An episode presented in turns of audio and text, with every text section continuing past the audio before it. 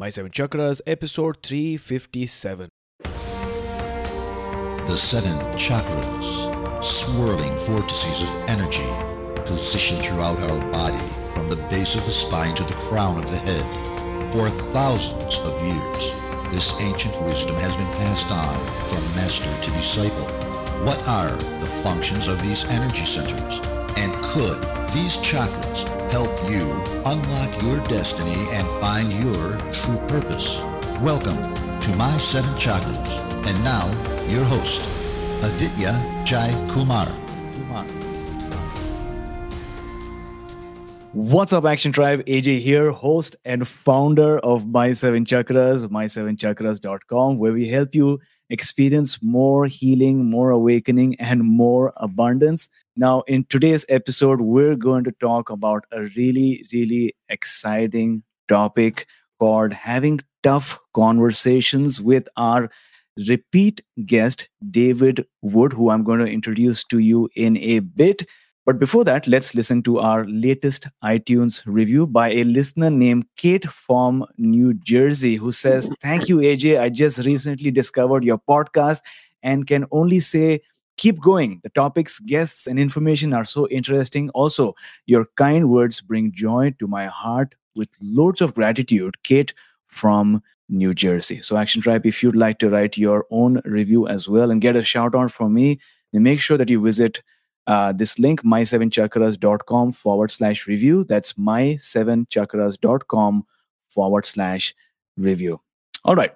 So, our guest for today, who's appearing on our show for the second time, like I mentioned, is a former consulting actuary to Fortune 100 companies, including Sony Music, Chanel, and Exxon. David left his Cushy Park Avenue job 20 years ago to build the world's largest coaching business. He became number one on Google for life coaching, serving an audience of over 150,000 coaches and coaching thousands of hours across 12 countries. Alongside his clients' successes, David is no stranger to overcoming challenges himself, having overcome a full collapse of his paraglider and a fractured spine, witnessing the death of his sister at age seven, severe anxiety and depression, and a national gong show. David believes that tough conversations we avoid are doorways to confidence, success, and love. They become the defining moments which shape our world. He coaches high performing entrepreneurs, executives, and teams, and now prison inmates to create amazing results and deep connection, one tough conversation at a time. So, welcome once again, David. How are you doing? Thank you, Aditya. I'm happy to be back here on your show. I enjoyed our first interview. Yeah. And uh, so I noticed I've been looking forward to hanging out with you again. I'm good. This right now I'm I'm feeling good. Here's here's what it looks like outside Uh-huh. my house. This is Forest Cam here in Boulder. So uh, I've got every reason to be good. Nice, nice. Is it is it snowing a bit there, or Yeah, it's not snow, right? Is that snow? Okay, so it Yeah. has started snowing. Wonderful. Yep. That's snow on the ground. And I went for a jog yesterday in Mhm. the snow. I'm not used to living in snow. Yeah. So I felt like Rocky, uh, you Ah. know, as I'm kind of training and running through the mountains in the snow. Yeah. It's fun. Wonderful. Yeah. I mean, it seems like even I am in this phase of life where I'm pushing myself to go beyond my comfort zone, uh, whether it's waking up in the morning earlier or jumping into the cold shower or even doing a lot of breath work, which is controlling your breath, uh, which is a form of uh, discomfort. Uh, and so it's wonderful to know that you have pushed beyond your comfort zone and among the other things that we're going to discuss today, but jogging in the snow, which is for a lot of people uh, unimaginable. But uh, you know, to start with, how about we talk about how your career began? Because you began your career as a consulting actuary, right? So for our audience, what ex- exactly does an actuary do?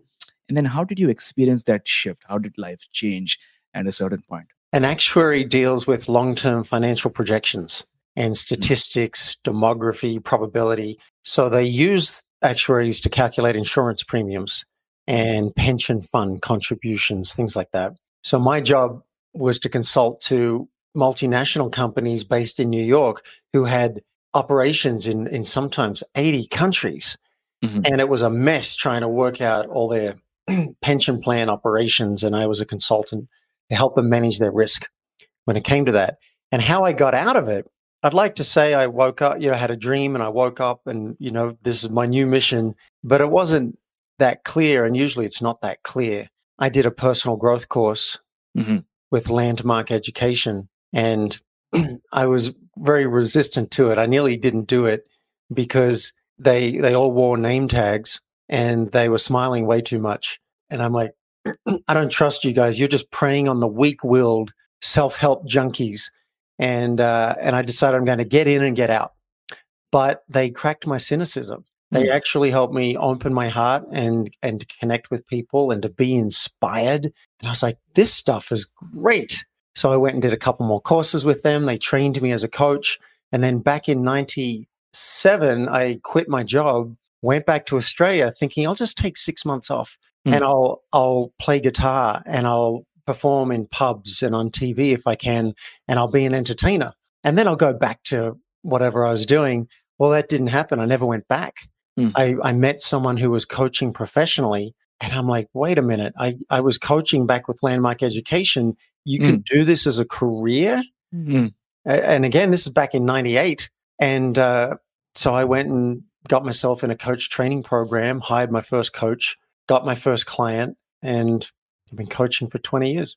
Wonderful, wonderful. Thanks a lot for sharing that conversation with us. And I'm sure that many of our listeners can relate to that spark of joy or that exhilaration that you experience when you realize a sense of possibility, whether it's a career or maybe it's a new relationship or maybe it's a new way of living, like you did. Or like, is it really possible to get paid as a coach for helping people transform their lives? Uh, and as it seems, it is. So, so thanks a lot for sharing that story with us. And can I add to that? Yeah. You know, I, I think it rarely occurs to humans as, oh, wait, this is possible. I can see the path. I Mhm. know 100% I can do it. All I feel is excited. Mm. It doesn't, it didn't occur like that for me. And it doesn't Mm. occur like that for most of my clients. Usually it's a bit scary. It's like, Mm. can I really do it? How do I do it? There are a thousand options. Yeah. What's the right step? Do I have the money? Do I have the time? Do I have the skill? Do I have the confidence? Being an entrepreneur eh, ca- can be a very scary prospect. So I just wanted to say that people might look at my success and say, oh, well, you just knew how to do it or it was easy for you. No, every step of the way, uh, I I have uncertainty. And then you try a thousand things and five things work. That's my experience. Wonderful. Thanks a lot for sharing that. And yeah, I, definitely can relate to that where you get this jolt of emotion, this excitement, this joy, but then you start rationalizing, right? What is the next step should I do? Can I do this? Am I made for this? Or you start doubting yourself. And I think, like you've pointed out, at the end of the day, it's a numbers game. You throw a lot of things at the wall, and ultimately, maybe out of 100 or even 1,000, five stick. And those are things that work for you. And in those moments, I guess you need to have these tough conversations with yourself as well as with others, right? So, what do you define as a tough conversation? Tough conversation is one the one you don't want to have. And there are usually two reasons I've identified, two broad reasons. One is fear of discomfort. I'm going to feel uncomfortable in this.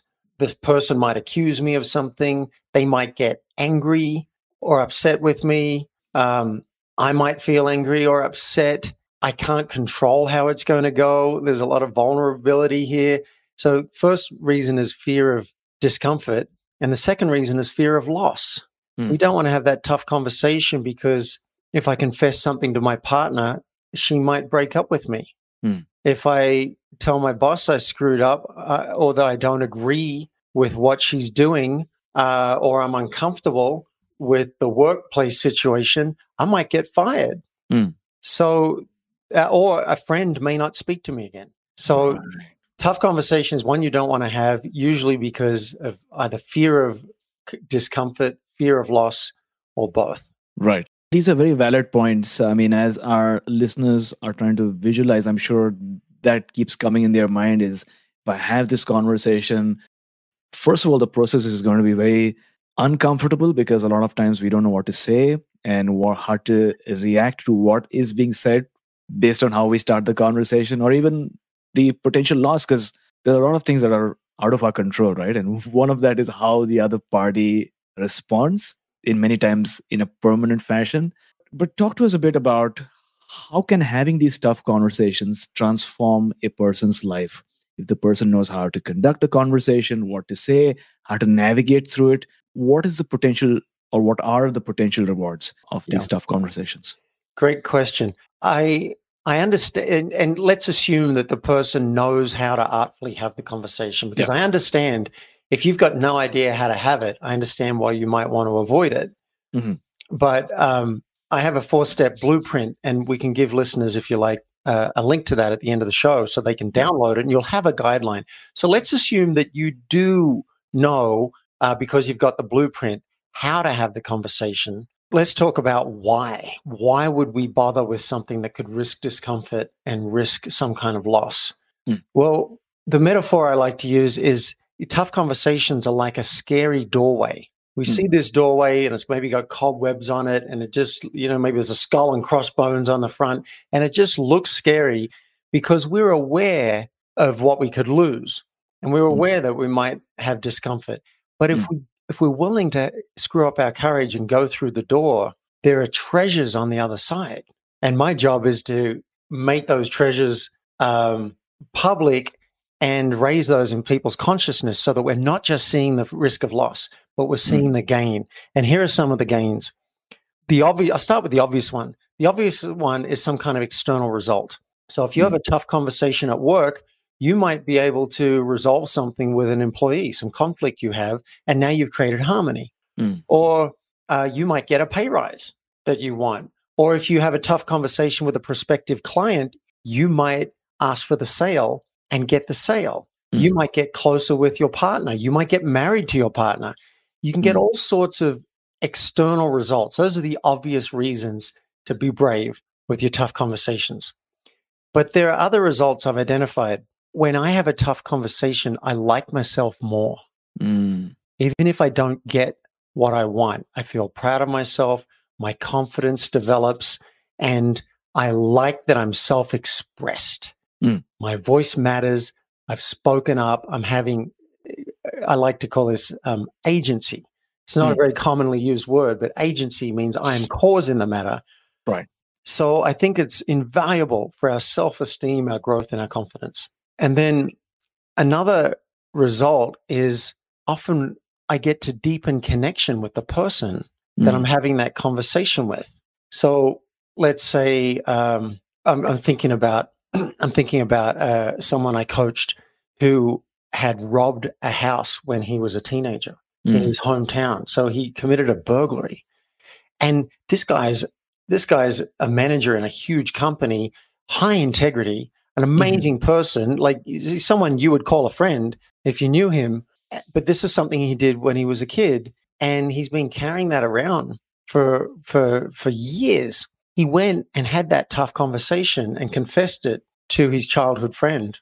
Mm-hmm. And um, you, he, he got result number two of improving his self esteem and liking himself more and his confidence, but also he got way more connected with his childhood friend. Mm. He was risking prosecution, he was risking having his reputation trashed. Mm-hmm. in his hometown, and rightly so, because he committed a burglary. That was what he put at risk. And he ended up getting connected with this guy. The guy was like, wow, I can't, I can't believe you, you're telling me after all this time. He said, we were really upset. We didn't know who someone targeted us or if we were in trouble or what mm-hmm. it was. He said, it's a relief to know after all this time that it was just couple of kids being idiots. And he said, look, you know, we're good. You owe me 250 bucks. But other than that, we're good. So he got connection mm-hmm. out of it. And I think it's hard to put a price on on that. Now you might think, yeah, but if my boss gets angry at me, we're not going to be more connected. Yeah, I dispute that. I dispute it. You're already disconnected because the tough conversation isn't happening. You've already got an issue, mm-hmm. or you wouldn't have a tough conversation. So you're already upset with something in the office or wanting to change something and feeling too timid about it. It's already causing a disconnection. Mm-hmm. So if you're willing to take a risk and have that conversation, then um, even if your boss disagrees with you, says, well, we're not going to do that. But mm-hmm. I, I get your point of view and thanks for speaking up. You can still feel more connected, even if you didn't get the result that you're hoping for. Got it. So these are all really powerful and valid points. And Action Tribe, if you're listening to this stream right now, or if you're listening to this podcast right now, and if there's an area that you feel that you might need to have a tough conversation, make sure you let us know in the comments below.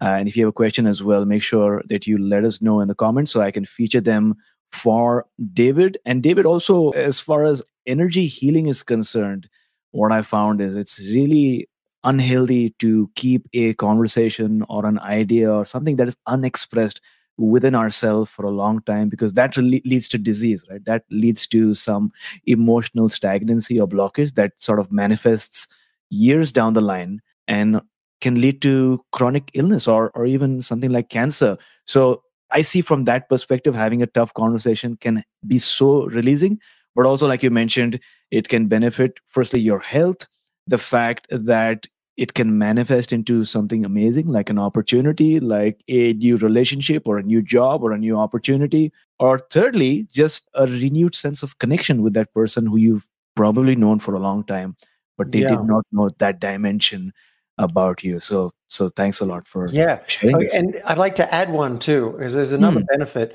And I Yeah. want to d- double click on what you just said. It's so true. The peace of mind Mm. That can come, like what value or, or, or price do we put on carrying something for years oh that's yeah bugging us? Like, like let's suppose uh, my mother disappointed me and I Mm. felt totally let down when I was 15 and have never told her that. Mm. I'm carrying that around. So, how do we value the peace of mind that can come from it and then the health benefits as we release the energy and don't carry that around?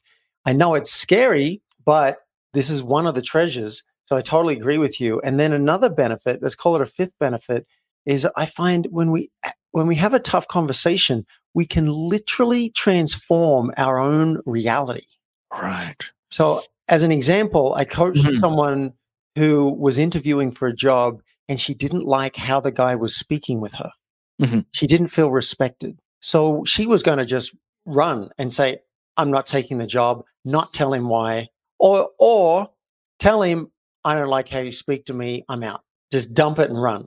Mm. And in the coaching conversation, she realized that she didn't have tough conversations. She had tough monologues oh, okay she just dump it and run. So I helped her open up and look at what could be the benefit of having a conversation with this guy, making a request.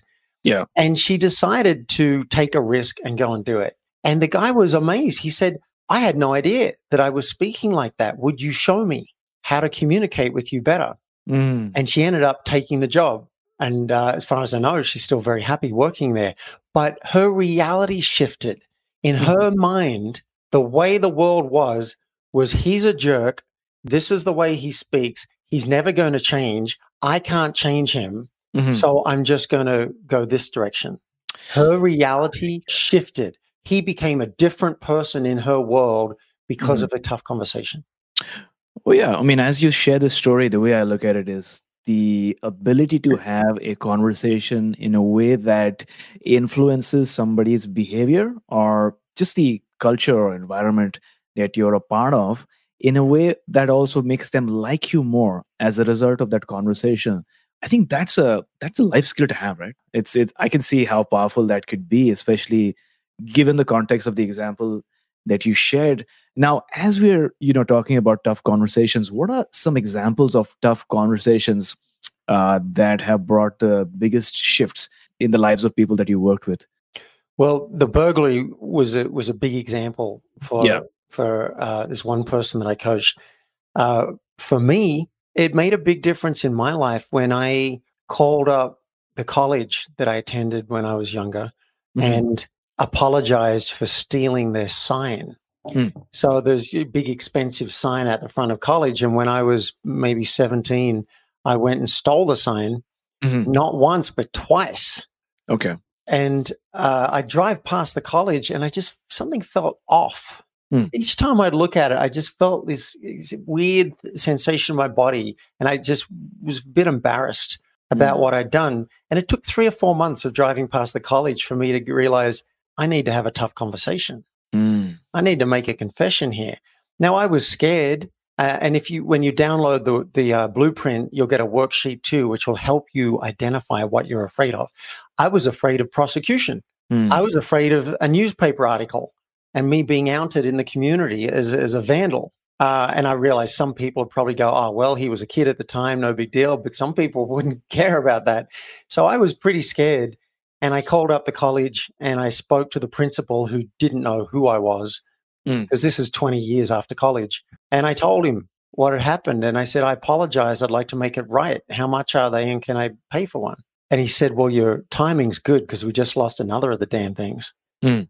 And um, he was blown away. He was like, Who are you? Why are you calling after all this time? And it ended up, um, he didn't prosecute. He was happy to get a check from me. And then he sent me a personal invitation to the opening of the new wing of the college. Mm. Now, I, I used to play up a lot, as you, you might be getting from this story. Um, you know, I'd smoked weed in college and uh, I'd take people up on the roof of college. We'd have a little party up there, try not to be caught. And so I wasn't welcome at that college for, for that last 20 years. I've been banned. I got on well with the principal, but she said, You lead trouble.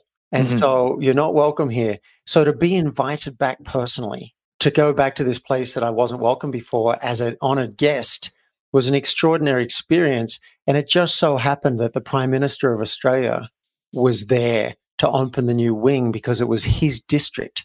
I didn't even know that. So he's there, and 300 people are lined up to shake his hand, and I couldn't be bothered. But by amazing coincidence, I'm standing next to his media secretary, who's an Mhm. old friend of mine.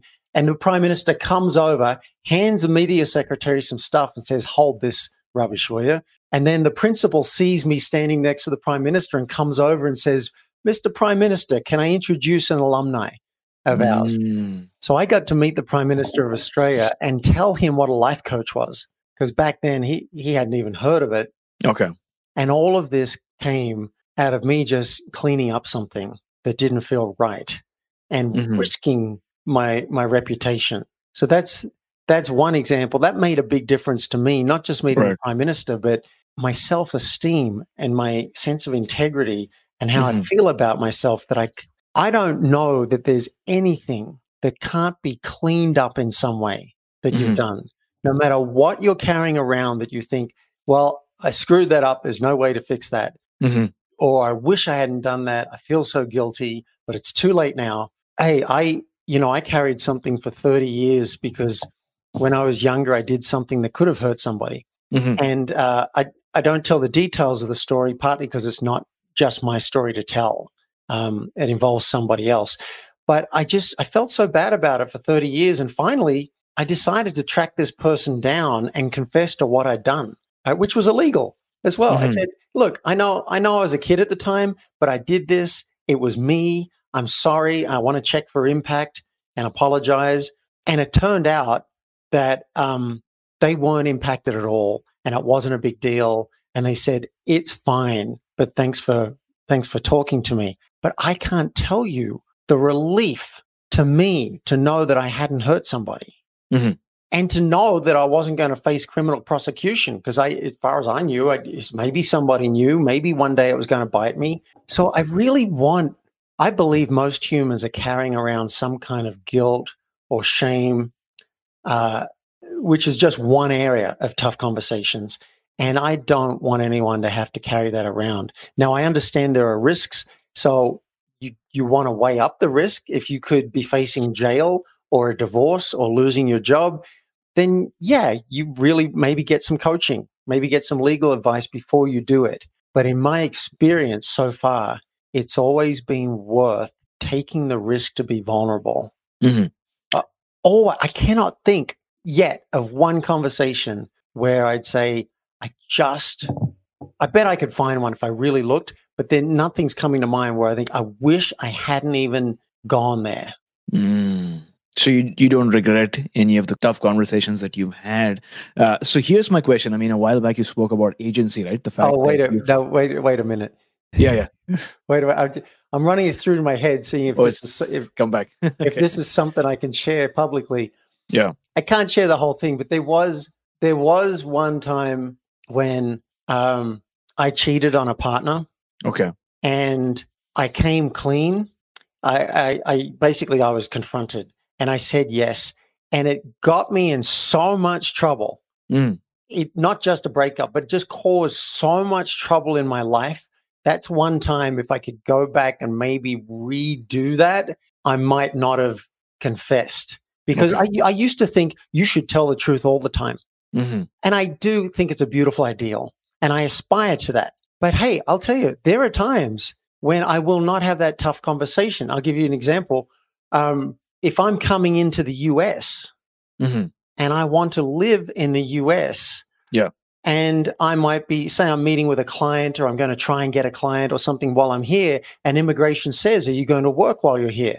hmm I may not choose to have that tough conversation and Yeah. tell the truth. I may say no, sir, because it's it's it's important to me to actually be able to live in the US, and I might decide that I wanted to do that thing. Yeah. Um, when I was in Bali, I was subletting a villa, so I rented my villa and then I sublet the guest villa, and it was covering my rent. Now I knew it wasn't legal, but I figured if I have to pay a fine and if I ultimately get deported, I'll take that risk. Yeah.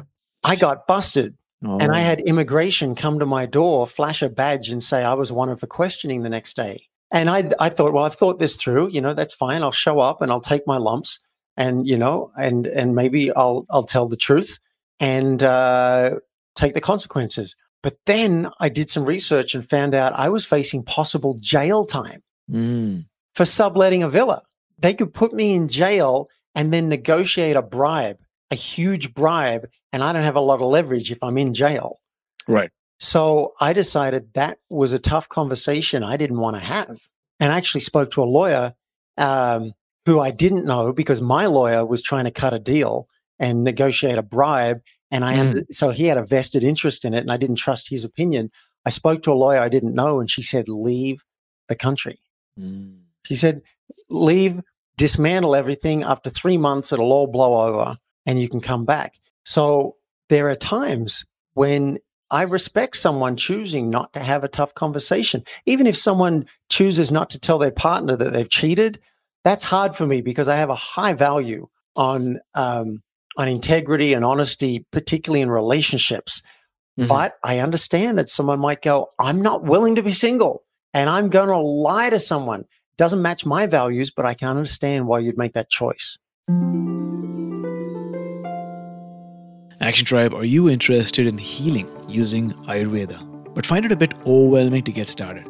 Because if yes, then I totally feel you because there are so many ingredients that go into the mix ashwagandha, triphala, bacopa, curcumin, turmeric, to name just a few, that it can get confusing. The good news is that the friendly team at YouVeda can help, which is a family owned business that produces full support supplements that contain high quality organic ingredients that can heal you. For example, the YouVeda My Healthy Digestion Kit contains a unique complex of Ayurvedic herbs, probiotics, and naturally sourced multivitamins that can work together to provide complete digestive support and overall wellness. And I've tried it myself, they are amazing at it. They've got a variety of solutions depending on whether you'd like to improve your mood, enhance your digestion, heal your joints, or just build overall immunity. And all the ingredients are ethically sourced from natives who practice sustainability so you can feel good about it. So, if you've been planning to balance your inner energies, your vata, pitta, kapha, then now is the perfect time to try them out because they've put together an amazing offer for Action Tribe with a 35% discount. Visit youveda.com forward slash action tribe or apply coupon code action tribe at checkout. This season, gift yourself the experience of peace and relaxation. The link you need is youveda.com forward slash A C T I O N T R I B E. Once again, that's youveda.com forward slash action tribe.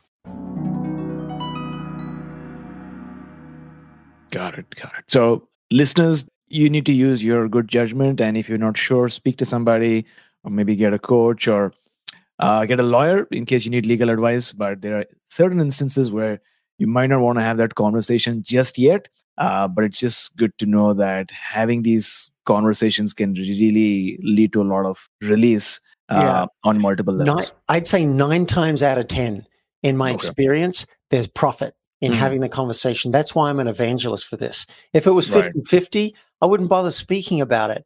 But there are risks. I need to say that up front. You need to work out if the profit, if the potential gain is greater than the potential risk. Mhm. And usually the risk isn't that high. Like the risk that your boss will get furious and fire you is not very high. Maybe your boss might get upset for a little bit and then get over it. It's not that high, but the chance of a gain Yeah. is often much higher. So nine times out of 10, I've found there's normally huge gains to be had in taking that risk. Got it. Now, David, uh, talk to us about the work uh, that you've done with prison inmates, because you you've done some work, and there have been you know numerous uh, results and learnings as a result of that, right? So, firstly, how did it all begin, and how are you helping uh, these inmates? I think it began when I heard about someone who was teaching Five Rhythms dance uh, and Sweat Your Prayers dance in a prison. And I was, I've, I've wanted for years and years, I felt like I should be doing more okay. in terms of giving back, helping society. Uh, I've been focused a lot and still am on building my business and succeeding in the world. And I, I, when I see other people, I feel some shame, like, oh, I should be doing more. And so I heard about this dance thing, and I thought, I, how amazing would that be to go into a prison and get prison inmates feeling in their body and moving around? And I wanted that experience, but I didn't really know the person. Mhm. So fast forward about eight years, and I'm here in Colorado, and I'm hanging out with all these people, and I'm I'm starting to study authentic relating training, Okay. how to communicate openly and honestly with another human. And I met a guy at one of these events, and I, I had a man crush on him. I really liked him, just felt so connected, and we exchanged phone numbers. Yeah. And then I just followed up one day and said, "What's up?" And he said, "Well, I'm just I'm heading to a prison to teach authentic relating." And I was like, "Wow!" I knew I wanted to do something in prison, and I'm just fascinated by that whole scenario and, Yeah. and like what freedoms do I take for granted and and all of that. And then the fact that it's authentic relating, which is something that I I was re- really excited about and that I've been basically coaching on for 20 years in a way.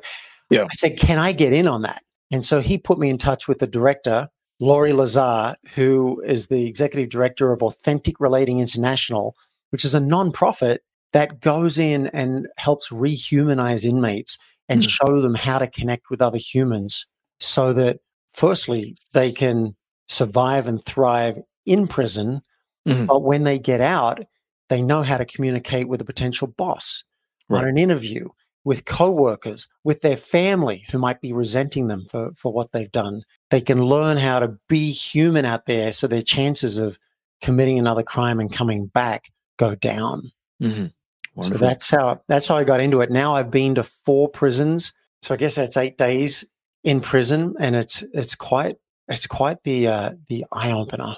They're, they're not messing around there. When that when that door slams behind you, so Mhm. there's a door shut in front of you and a door slammed behind you, and someone's watching you on a camera. Yeah. and you're waiting for the other door to open so you can go through even to the bathroom. Mhm. It's um I mean, you, you, I don't know if, if you know what it's like. If an officer pulls you over, you've got that authority and you know you could be in trouble and they've got a gun, Mhm. right? or if Yeah. you're going through immigration and you don't, you're not a citizen of this country and Oh, yeah. they, and they ask you to come into the back room, which I've had multiple times.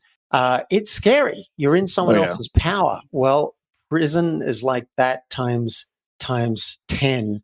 What. I do have going for me is I know the chances are super high that I'm going to be let out and Mhm. I've got I've still got privileges. Oh, yeah. And rights that none of the other inmates have. So I've got that sense of power and privilege. Mhm. Um, but still I find it very confronting.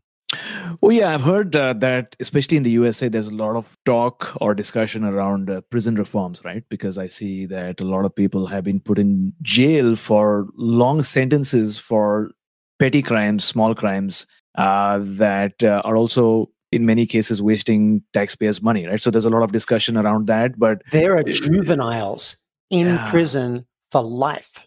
Wow. I'm serious. They were sentenced as juveniles for life. And and in Colorado, that law, I believe, has just been overturned Okay. so that so that now those juveniles are becoming eligible for Mhm. parole. But yeah, it's as US has the highest incarceration rate in the world. So Mhm. something's going on here, and I am very happy that they're that they're bringing in prison reform to Yeah. try and in Colorado, it's all about normalizing. Yeah. so that they can relate as a normal human being and less of the authority figure with the scary CO uh, who doesn't share any information and the Oh, yeah. and the prison inmate.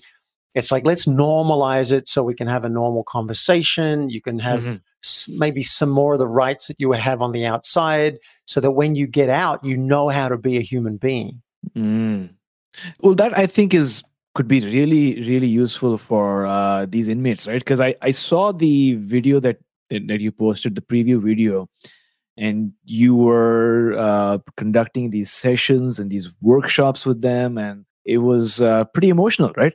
So, what was it like working with these in- inmates, and maybe what, what's the most surprising thing that you found from this experience? well despite the power dynamic which i Mhm. realize makes it pretty impossible to be equals because you know the inmates seem to have so few privileges Mm. and they're so they're in the power of everybody else Mm. what that generates is um, normally i believe less authenticity and there's a motivation to manipulate so it's the same talking to your boss you're not just Yeah. going to be 100% candid with your boss because your boss can fire you Yeah.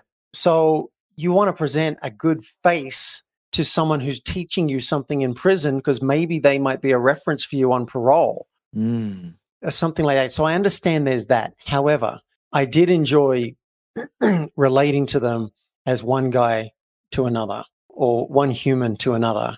And I did enjoy some of the jokes. And I went there. I, I joked about some stuff that I wouldn't have thought I could could get away with in prison, but I think they got that I was coming from a good place. Like one Okay. guy, one guy, we had them all doing their scary prison walk. Like it show show us your arrogant, dominating walk where you're trying to be a badass. Mm. We had them all walking around, and one guy was doing such a crazy ghetto walk. I ran across from the other side of the room and started shadowing him Mm. because I wanted to learn how to do this walk. And I'm trying to Yeah. do this, and I'm pretending I'm walking around the prison yard. And he turns around, and it, this could have gone in any direction.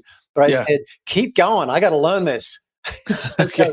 he kept on walking around doing this thing, Yeah. and I was following him. Everyone's laughing. Mm. And uh, the next day, I said to everybody, I said, "Look, you won't realize that this, but this was a big moment for me. When, when is a little white guy like me going to get to shadow a big black guy like that in prison and walk Mm. away from it?" And Yeah. they, and fortunately, they laughed their heads off. So I just enjoyed being real with them. And in that vein of being real, there was one guy who uh, looked a bit scary. And it turned out he'd been in Afghanistan. His job was to kill people in Afghanistan. And he looked pretty intimidating. He looked military. And one of our assistants in the course told us at the end of the first day that after an interaction with that guy, he was shaking. So Hmm. our staff member was in the bathroom shaking because this guy was so intense. Maybe he was trying to stir him up or something, but he's like, Hmm. Are you scared? You look scared now. What's going on with you? And so it really shook him. And I, at the time, I thought, I said out loud, I kind of wish that I'd been in your shoes because I'd, I'd like to be tested. I'd like to see if I can handle that. And you got to be careful what you wish for. Well, the next day, this guy comes over and chooses me for an exercise. Hmm. And he sits down with me and we're doing this exercise. And I had to, um, he had to yell at me about something. He, I had to play the role of a friend of his Mhm. and he he started yelling at me and as i listened to the story i started to feel compassion he was worried about his friend he was worried about losing his friend and i just i started to like just tear up a little bit and i just mirrored it back i said it sounds like you're really worried about losing me you've lost a number of people and you can't lose one more Mhm. and the guy jumped up and ran to the bathroom this Mhm. scary military guy jumped up with tears in his eyes and ran to the bathroom. My story is because it was too intense for him to have all Mm. these feelings come up and haven't been met with compassion. And he didn't Mm. want to see people to see him blubbering. So I've been moved so many times to tears by seeing other inmates either inspired and lit up by what they're going to do with their life or by seeing them get in touch with their emotion and let it out and be seen in front of the group. It's it's very it's very rewarding to me to see that. I get inspired. Oh, absolutely. It, it sounds like a really, really rewarding experience, especially when you had uh, situations that you did not plan, right? I'm sure there was some element that was planned, and then something that was just uh, this happened in the moment, like you, like you shared. Now, while we've discussed that it's important to have these tough conversations, a lot of times one might not be aware that these conversations exist within them that they need to have. So, how do you go about uncovering these tough conversations that one can potentially have? Yeah, that's so important to ask that because people aren't generally walking around thinking, well, I've got six tough conversations to have. Let me go and get help with Oh, yeah. that. No. What's happening is people are walking around and they've swept under the carpet a lot of the issues. And Mhm. the and what we can find easier than the conversations is what are the issues or the problems we have with people. So uh, for I think a great exercise is grab a sheet of paper and a pen and just start writing a list of people on the left hand side, anyone who comes into your mind that you don't feel 100% wonderful with, or that you resent, or you've got some anger or some guilt about how you treated them. It can be people currently who are important in your life. Um, could be people where there's something you haven't said, you have a confession, there's some kind of secret. Write all those people down. And if you want it, if you really want bonus points, get another sheet of paper and write down people from the past Mm. people you hate, people you resent, people you don't like, people you judge. And then in the right hand column next to those names, right, what's the issue?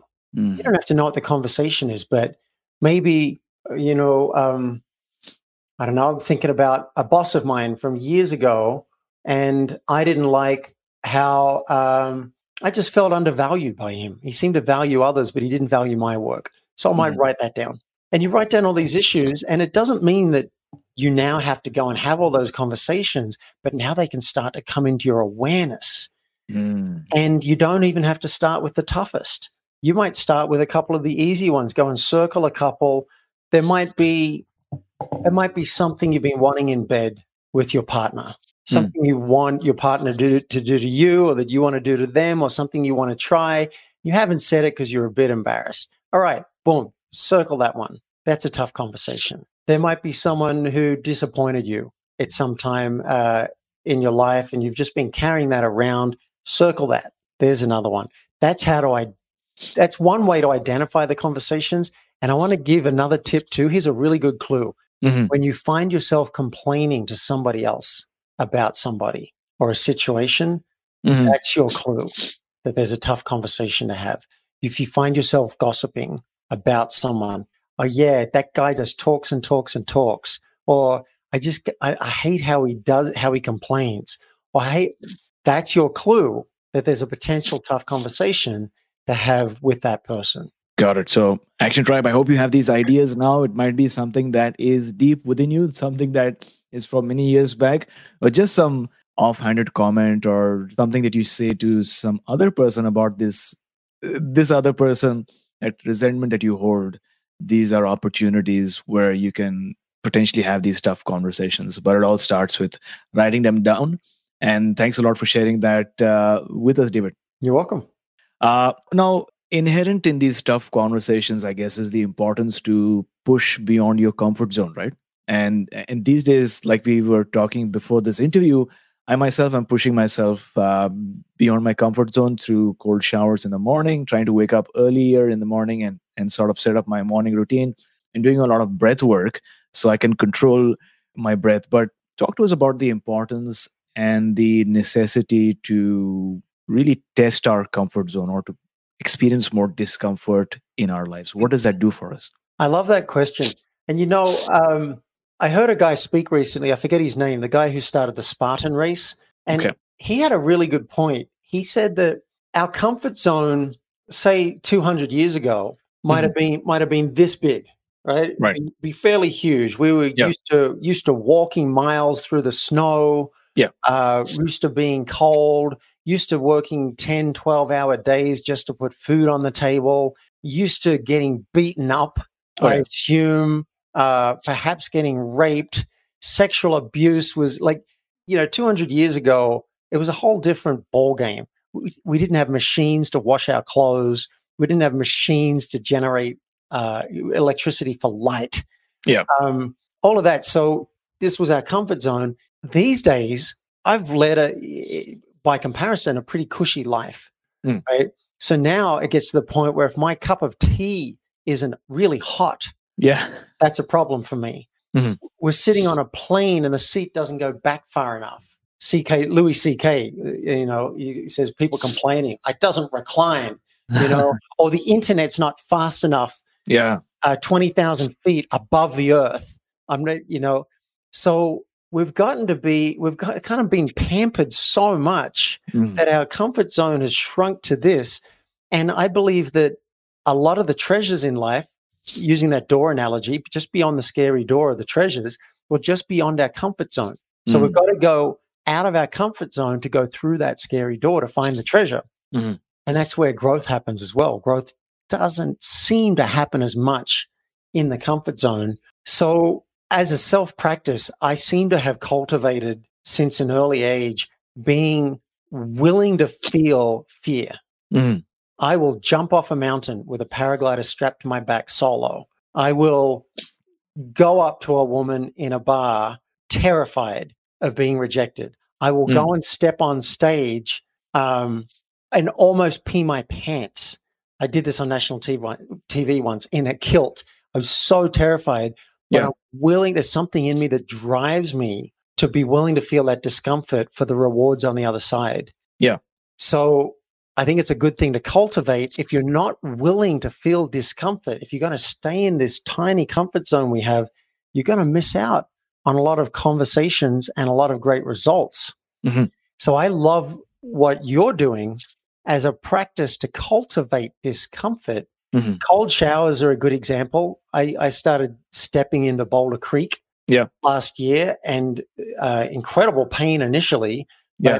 I started to work up to it. Um, I've just gotten off antidepressants in the last Wow. few months, and then another another drug that was really hard. So I went way beyond my comfort zone in getting off that because I wanted the potential benefits on the other side. So anything that you can do to cultivate a practice in the prison, we do an exercise specifically for this because if we want the prison inmates or anyone else to be able to sit and handle someone coming at you with a lot of anger, Yeah. got to cultivate discomfort. So we actually have them get there with their with their arms held out in a Yeah. position that is pretty easy to hold for a minute, but and then you start squatting a little bit, Mhm. and after about three minutes, you start to shake Ah. muscles start to tremble, the arms start to tremble, and you've got a partner, and you don't want to let your partner down. So you push yourself beyond, and it's an exercise in just pure discomfort. Mhm. Can I handle this? And after 10 minutes, it's like, ah, we're done. but now they know they can do that. The theory is that they will then know if you can do a cold shower, you can do that, that you can be uncomfortable in a conversation. Oh, yeah. I definitely find that as well. It's all interconnected, right? When you're getting into the cold shower. Now, I don't jump into the cold shower. I take about 15 seconds or 20 seconds in, in, in the warm shower because I find that help, helps with opening your pores as well. But then I turn the faucet all the way towards cold. But I find that, like you've alluded to, if I spend my time in the morning in that cold shower for 10 minutes or 12 minutes, whatever that, that time might be, there's a neural pathway that's created, right? In my ability to handle that level of stress so that if something happens during the day, somebody's not acting the way I want them to, or something doesn't work out, or you know, something goes, you know, doesn't work out as planned. I'm able to take that because of that one cold shower I had early in the morning. Wow. Yeah. I, I like that. We've we've been running away, and I include myself in this, been running away from discomfort for most of our lives. Mm. And uh, you know, anyone who's gone to the gym and pushed through a barrier Oh yeah. has experienced what it's like to feel discomfort and go through it for the rewards. let's just translate that to our personal growth and our communication and be willing to take a risk and feel uncomfortable because there's good stuff on the other side. Okay, so let's say somebody listening to the show right now or watching this stream right now has decided that there's this one conversation that they need to have and they're ready to have it. And in most cases, people need to have this conversation at the workplace because uh, you know people tend to make the workplace a toxic environment. So let's say they want to have a discussion with this coworker or maybe their boss or their colleague. What are some things to keep in mind to ensure that they're able to navigate this tough conversation with ease? Well, I'll give you the four steps from the blueprint. You just follow the four steps. Uh, okay. Let's let's come up with a concrete example. So, uh, is it a coworker or a boss? Uh, so let's say it's a coworker who's making life miserable for this individual. Uh, maybe just you know offhanded comments or all right, you know, yes. Like All right, good. So let's say the coworker is putting is putting me down, putting me down exactly, and you know, just just constantly undermining, uh, making derogatory comments. Um, okay, good. so the step zero is to do the worksheet. So, uh, and you'll get that when you download the four step blueprint. And the worksheet will help you realize things like what are you hoping will come out of this conversation? What's your intention? What are you afraid of? Why? What makes it tough? There must be some kind of concern you have. And then, is there a request you have so that you're not just sharing your experience, but you're trying to direct it in a certain direction? Right. So you go through that. And then, step one, ask permission. To have the conversation. Don't just launch into it. So, with this coworker, I might say, Hey, Jenny, do you have uh, do you have three minutes for a quick conversation? it might be a little awkward, but my hope is that um, my hope is that we'll work better together, and I'll actually enjoy working with you more. This is this is your chance to enroll the person mm-hmm. in in having that conversation and give them a bit of a heads up so they know this is a bit edgy for you. Um, so ask permission, and then we'll share the hope from the worksheet. That's a good place to do it. Step two: share your concern. This is optional. I don't always do it, but it can really help. Um, can be quite preemptive. So, Jenny, I, I hesitate to bring it up because um, I'm worried you might think I'm an idiot or that I'm oversensitive, um, and you just might be aggressive about it instead of listening to me. So I, I kind of hesitate to bring it up, but I think it's worth talking about. So I'm going to anyway. This lets her know that this is a bit edgy for me. You know, mm-hmm. I'm a bit worried about doing this and I'm on my edge. Step three, this is where you share the issue. And if you have a request, you'll bring it in here. So um, I often find when you say something about me, it doesn't seem positive to me. And it's not even not even balanced. Like half of it's good, half of it's critical. It seems to me to be like maybe 80, 90% of the time, it's undermining, it's uh, belittling, and it doesn't feel good to me. And I want to ask for you to be more conscious of it and to say positive things mm. or nothing. And uh, and then I'll go straight on to step four here because it feels natural. Step four is get curious, find out about their world. How's this land for them? And you, this is where you listen. So I might go straight on from that into uh, I'm curious, how does it look from your point of view? Does mm. that seem right that it's all been negative? Have you not noticed? Do you care, not care? I just, I'm just wondering, how is it for you to hear this and what are your thoughts on this? And then you really shut up and listen mm. and you negotiate. The, see, the other person might have a better idea than what you had. You know, maybe maybe they say, you know what, I actually think you're too sensitive, and um, I don't judge you at all, but I think you judge yourself, and I um, I want to needle you a little bit so that you get tougher. I might get enrolled in that. You're like, who knows? Mm. But but this is where you give them a chance to listen. So that those are the four steps. How is it for you to hear those four steps? Did did they all make sense? Was were there any that stood out as being strange? Oh, this is to me. Yeah. Oh, okay. No, no. I, I think these four steps are really, really useful. I mean, I can't overstate overstate this because you provided a wonderful step-by-step procedure to having that conversation, which usually is charged up with emotions, right?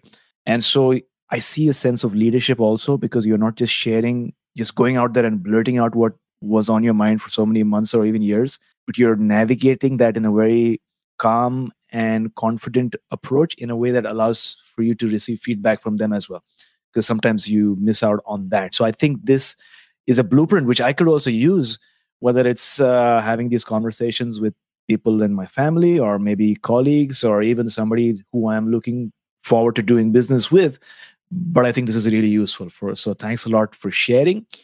Uh, and also, how how do what is that link that members can use to to download the worksheet? Yeah, I'll give you the website, and then I have a couple of invitations for people.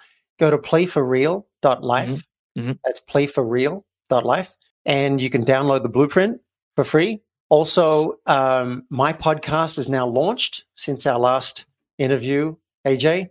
And so, if you want to join Tough Conversations with David Wood and listen to me as well as AJ, I'd love to have you on the podcast. And uh, you, you can subscribe at the website. And if something in this conversation resonated with you and you'd like to up level your life, either with through tough conversations or through some other skill, then see if you qualify for a discovery session on the website. Just click on request a session. And if you qualify, I don't charge for those sessions because it's how I find the right people to work with long term. Got it. So, Action Tribe, we have one phase left for our show. But if you're enjoying this session so far, then make sure that you hit the subscribe button on your phone, especially on your iPhone, because it'll ensure that you do not miss out on any future episodes because we've got a lot in store for you. Once again, hit the subscribe button uh, so that you stay in the know. I hope you enjoyed today's episode where we spoke about the importance and significance of having these tough conversations. And I'm pretty sure that you have some ideas now on how you can get started with uh, transforming your life. Remember that it's never too late because everything that you've done so far has led you to this particular situation and phase in your life. Um, and you need to trust your journey for that. But what happens right now, you are in full control. So, so take some time to reflect, to contemplate, to journal based on what is being shared today, so that you know that who it is that you need to speak to and the conversations that you need to have. And remember, discomfort isn't a bad thing. Discomfort is your friend because it helps you grow and transform your life. But you have to start somewhere. And the best place to start is today because, like Les Brown always reminds us, you don't have to be great to get started, but you have to get started in order to be great someday or maybe even tomorrow. Uh, and with that, we've come to the last round, which is the wisdom round. Uh, so, David, I know it's been a couple of months since we've last had an interview, and maybe things have changed since then. Uh, but perhaps we can do this once again. Based on where you are today, what is that best piece of advice that you recall that was given to you? Share your inner dialogue. Got it. And if you could turn back time and spend one hour with someone who is living or dead, who would it be? I might spend an hour with my sister who passed away when I was younger. And these days, what is it one thing that you do in the morning or maybe in the evening in Colorado that has improved the quality of your life? I've been jogging almost every day, getting out on a mountain trail with my dog. And I like myself more each time I do this. Oh, I love jogging as well. I think there's something that happens. It's the runner's high, right? After you complete your jogging session, that uh, even chemically wants you to do more of that activity on a daily basis. So I love jogging myself and getting more into it. What is it, one book that you'd like to recommend for our listeners today? Well, this isn't self help. I'm going to recommend my favorite, possibly my favorite book of all time. It's a fantasy book called The Name of the Wind. The Name of the Wind by Patrick Rothfuss. I'm I'm listening at listening to it now for my third time. I think I've read it three times. I'm waiting for the third in the sequel series to to come out. We've all been waiting like eight years for the third one. Um, incredible, incredible read.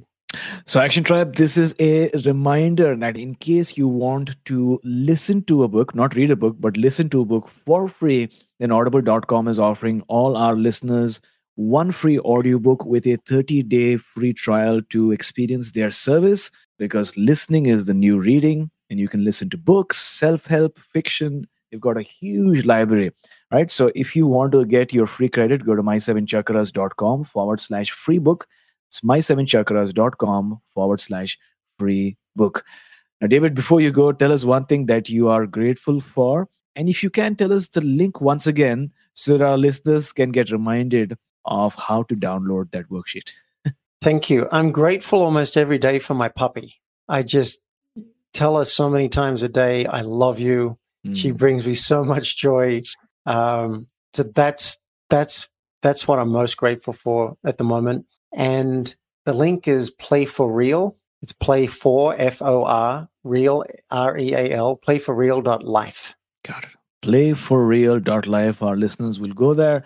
Action Tribe. Before we end, if you enjoyed today's episode and if you consider yourself part of Action Tribe, then you will definitely love the Action Tribe Energy Circle our soon to launch membership portal for healing, awakening, and abundance, where you will have access to mentors who will provide you training in a variety of exciting topics, including discovering your purpose, activating your intuition, learning about yoga philosophy, and dissolving all your emotional blocks. So, if you're curious and you'd like to be notified as soon as we launch, go to mysevenchakras.com forward slash waitlist it's my seven is a word, mysevenchakras.com forward slash waitlist. And if you're on Instagram, then take a screenshot of this particular episode and tag us so that uh, we can share it with our respective communities. My handle is at my7chakras, at my7chakras. And David, you, uh, you active on uh, Instagram at the moment? Yeah, I'm underscore play for real. Awesome. On Instagram. Great. So follow David as well. And if you have any questions, comments, observations, my email is aj at mysevenchakras.com. aj at mysevenchakras.com. That's all for my end. Uh, it was wonderful having you on our show, David, and introducing to us the importance of having a tough conversation and taking us one step closer to a human revolution. Thank you for listening to My Seven Chakras at mysevenchakras.com. That is my, S-E-V-E-N, chakras.com.